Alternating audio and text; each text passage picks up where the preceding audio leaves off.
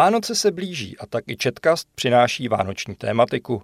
Zaposlouchejte se do výběru zajímavostí České tiskové kanceláře s Kateřinou Síkorovou a Jakubem Dospivou. Ruční výroba vánočních ozdob z foukaných skleněných perel je od čtvrtka na reprezentativním seznamu nehmotného kulturního dědictví UNESCO.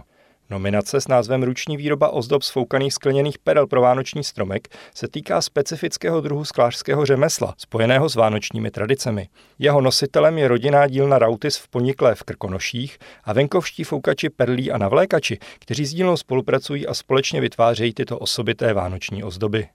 Poniklá je tak jediným místem na světě, kde se dodnes toto tradiční perlařské řemeslo zachovalo. Výrobce skleněných ozdob funguje na stejném místě od roku 1902.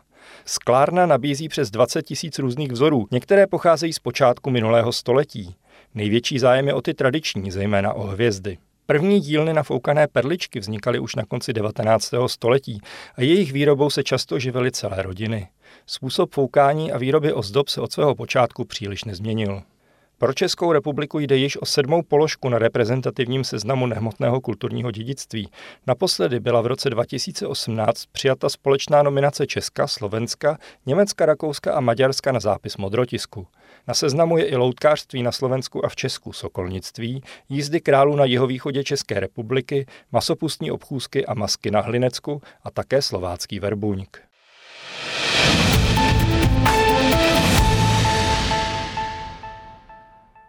Co mají děti nejraději ke štědrovečerní večeři? Kuřecí řízek zůstává jasným favoritem. Na talíři ho má na štědrý den 43% dětí. Na druhém místě je kapr, kterého jí 28% dětí. 12% má nějakou jinou rybu a výrazně méně obvyklý je v českých rodinách na sváteční tabuli vepřový řízek, viná klobása nebo bezmasé jídlo. Ukázali to první výsledky letošního minisčítání mezi zhruba 19 tisíci dětmi, o kterých ve čtvrtek informoval Český statistický statistický úřad. O tom, co se v rodinách obvykle jí o štědrém večeru, rozhodují i regionální zvyklosti. Například kuřecí řízek je na svátečním stole nejčastěji v Karlovarském, Ústeckém a Libereckém kraji, kde si ho dávají přibližně tři pětiny dotázaných. Kapra mají o štědrém dni nejčastěji děti na Vysočině, jako obvyklé štědrovečerní jídlo ho tam uvedlo 50% respondentů. V oblibě je i v jeho českém kraji, naopak nejméně kaprují o štědrý večer děti v Ústeckém a Libereckém kraji. Nejvíce se podle statistiků ale projevují regionální zvyklosti v případě vinné klobásy. Na štědrý večer si ji dopřávají zejména děti v Královéhradeckém kraji a to 14%. 9% školáků si ji také dává v Libereckém kraji. Naopak téměř nikdo neuvedl vinnou klobásu jako štědrovečerní jídlo ve Zlínském, Olomouckém a Jihomoravském kraji. Mini sčítání mezi dětmi ve věku 9 až 15 let se konalo od začátku listopadu do 13. prosince. Žáci při něm odpovídali na 21 otázek, které se týkaly například času stráveného na internetu, poskytnutí první pomoci, cestování do školy nebo dodržování zvyků. Proti předchozím ročníkům byly nové otázky, za kým děti jdou, pokud mají problém, nebo kdo je jejich vzor.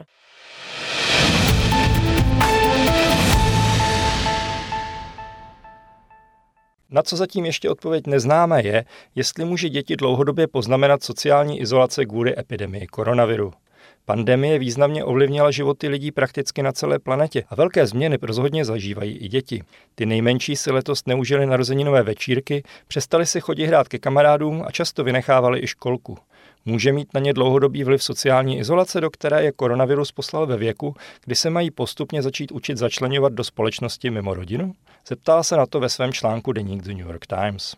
Když se letos v létě dvouletá Elise McGrawová procházela s rodiči na břehu jezera Tahou a uviděla v dálce přicházet jinou rodinu, zastavila se, ukázala na lidi a rodičům oznámila lidi. Podle své matky už se totiž holčička naučila, že se má venku snažit nepřibližovat k dalším lidem, aby se vyhnula nákaze. V tom se neliší od svých vrstevníků, kteří se kvůli pandemii ocitli v jakési bublině, kde podstatně chybí další osoby a zejména jejich vrstevníci. Generace covidových batolat tak nyní vyrůstá jinak, než bývalo dosud zvykem. Rodiny se nenavštěvují, hodiny cvičení a zpívání jsou zrušené, nekonají se narozeninové večírky, pryč je intimita společného stavění báboviček na písku nebo hraní na hřišti. Spousta rodin své děti nepřihlásila do školky a mnohé školkové tam přestali chodit kvůli riziku nákazy. S nástupem zimních měsíců si začínají rodiče klást otázku, jestli sociální deprivace nemůže mít na zdravý vývoj jejich potomků dlouhodobý vliv. Žádné vědecké studie na toto téma zatím nevznikly, ale odborníci mají za to, že izolace by na malé děti neměla mít příliš negativní vliv, protože v raném věku jsou pro ně nejdůležitější vztahy s rodiči. Přesto je ale dokázáno, že interakce s vrstevníky ovlivňuje vývoj mozku a hraje také důležitou roli třeba v tom, jak se děti učí mluvit. Podle Johna Hagena, emeritního profesora psychologie na Michiganské univerzitě, by se bylo třeba dlouhodobých nepříznivých důsledků izolace obávat ve chvíli, kdyby karanténa trvala nikoli po dobu měsíců, ale spíše let. Lingvistka Catherine Hiršová Paseková, která na americké univerzitě Temple vede laboratoř pro výzkum vývoje jazyka u dětí, si myslí, že současná přelomová situace představuje dvojí nebezpečí. Jednak to vyplývající z faktu, že se děti tolik nestýkají a méně si společně hrají, a jednak to, že si osvojí přístup, podle kterého druzí lidé představují riziko. Scény, kdy matky zakazují svým dětem přiblížit se k dospělým či k vrstevníkům, jsou teď častější. Někteří lidé začali izolaci řešit tak, že se venku schází s několika dalšími rodinami, aby dětem dopřáli možnost si alespoň společně pohrát.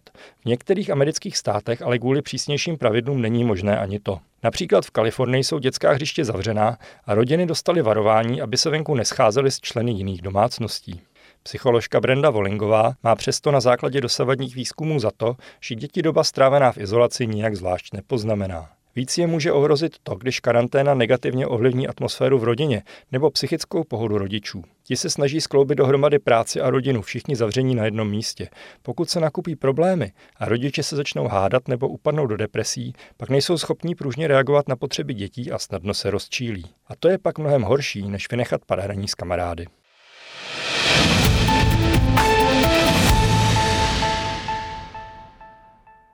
A jak ovlivnila epidemie firemní vánoční večírky? Místo tance, pití a slavnostních večeří letos podniky ve Spojených státech nabízejí zaměstnancům epidemicky přijatelnější alternativy vánočních oslav, například soutěže ve stavění sněhuláků, počítačovou hru nebo online kulturní vystoupení. Jak píše agentura AP, firmy se snaží svým lidem nabídnout něco, co se nebude podobat běžným online poradám. Ty nejradikálnější firmy letos kvůli pandemii nemoci COVID-19 vánoční setkání nepořádají vůbec a zaměstnancům nabízejí dárkový koš, mimořádné volno nebo charitativní dar. Průzkumy ukazují, že letos se chystá na oslavu Vánoc 23% amerických firm, přičemž loni večírky svolalo 76% podniků. Skoro tři čtvrtiny letošních akcí se navíc odehrají virtuálně. Firmy, které se rozhodly oslavu nezrušit, dospěly k názoru, že zaměstnanci jsou pandemí unaveni a potřebují rozptýlení, aby zahnali úzkost a pocit izolace. John Ross, šéf malé kalifornské školící firmy Test Prep Insight, ví, že by se lidé rádi osobně setkali, ale bojí se uspořádat pro ně normální večeři s barem. Rozhodl se proto pro program na sněhu ve středisku Uhorského jezera Tahou. Zaměstnanci budou sáňkovat absolvují výlet na sněžnicích a soutěž o nejhezčího sněhuláka. Připravené bude i pohoštění, ale alkohol se podávat nebude a nebude ani povolen doprovod. Některé firmy pořádají dlouhodobé aktivity rozložené do několika týdnů. Na výběr je například soutěž o nejošklivější svetr, kurzy vaření nebo soutěž o nejlépe oblečená domácí zvířata. Podle společnosti pořádající firemní akce přes internet je největší zájem o doručení jídla a nápojů zaměstnancům k online přípitku nebo o společnou účast na hraní her. O to měla zájem marketingová firma Rankfuse, která své zaměstnance svede dohromady k hraní detektivní hry. Firma HireSpice v prosinci organizuje 50 virtuálních večírků, které zahrnou živé jazzové vystoupení, kabaret, kouzelnickou show i komické výstupy.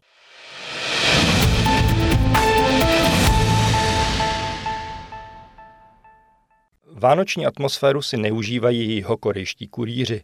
Jednoho nedávného rána zahájili kurýři ve skladu v jižní části Soulu svůj další vyčerpávající pracovní den rituálem. Stáli v tichu, aby si připomněli 15 kolegů, o kterých si myslí, že zemřeli na přepracování, píše deník The New York Times.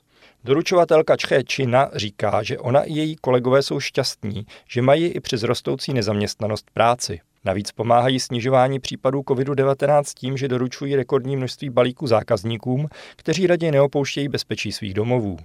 Jenže pracovní zatížení si na kurýrech vybírá svou daň. Doručovatel ze Soulu Kim Tong-he se 7. října vrátil domů z práce ve dvě hodiny po půlnoci. Později toho dne se znovu vydal s kolegou do skladu, aby vyzvedli 420 balíků.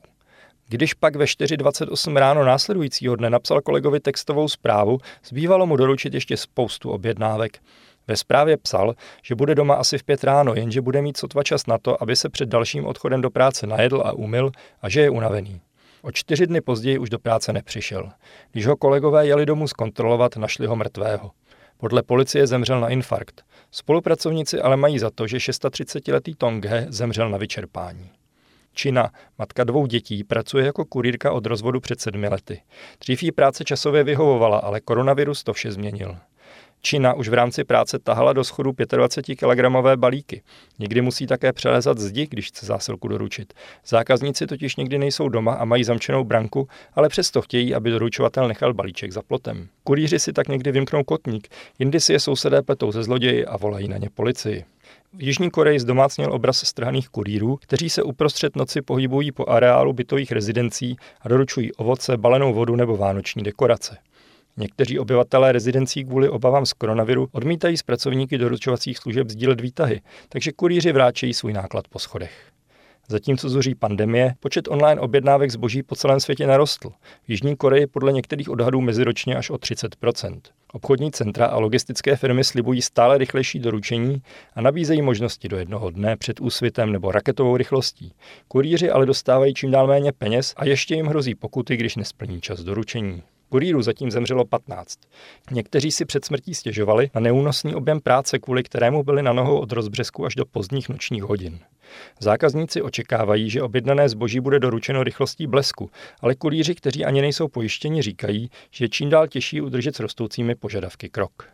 V zemi, která se dříve řadila ke státům s nejdelším pracovním týdnem, řada letošních úmrtí mezi pracovníky logistických firm vzbudila pozornost. Lidé začali více mluvit o ochraně pracovníků. Většinu objednávek v zemi doručují velké logistické firmy. Ty ale najímají kurýry jako subdodavatele, kteří pracují za odměnu, odvíjející se od počtu zásilek a k doručování balíků v přidělených zónách používají své vlastní automobily. Kurýři mají v Jižní Koreji jednu z nejhorších forem právní ochrany. Když prezident Moon Jae-in v roce 2018 snížil maximální délku pracovního týdne z 68 na 52 hodin ve snaze zajistit rovnováhu mezi pracovním a osobním životem a právo na odpočinek, pracovníků doručovacích služeb se změna nedotkla.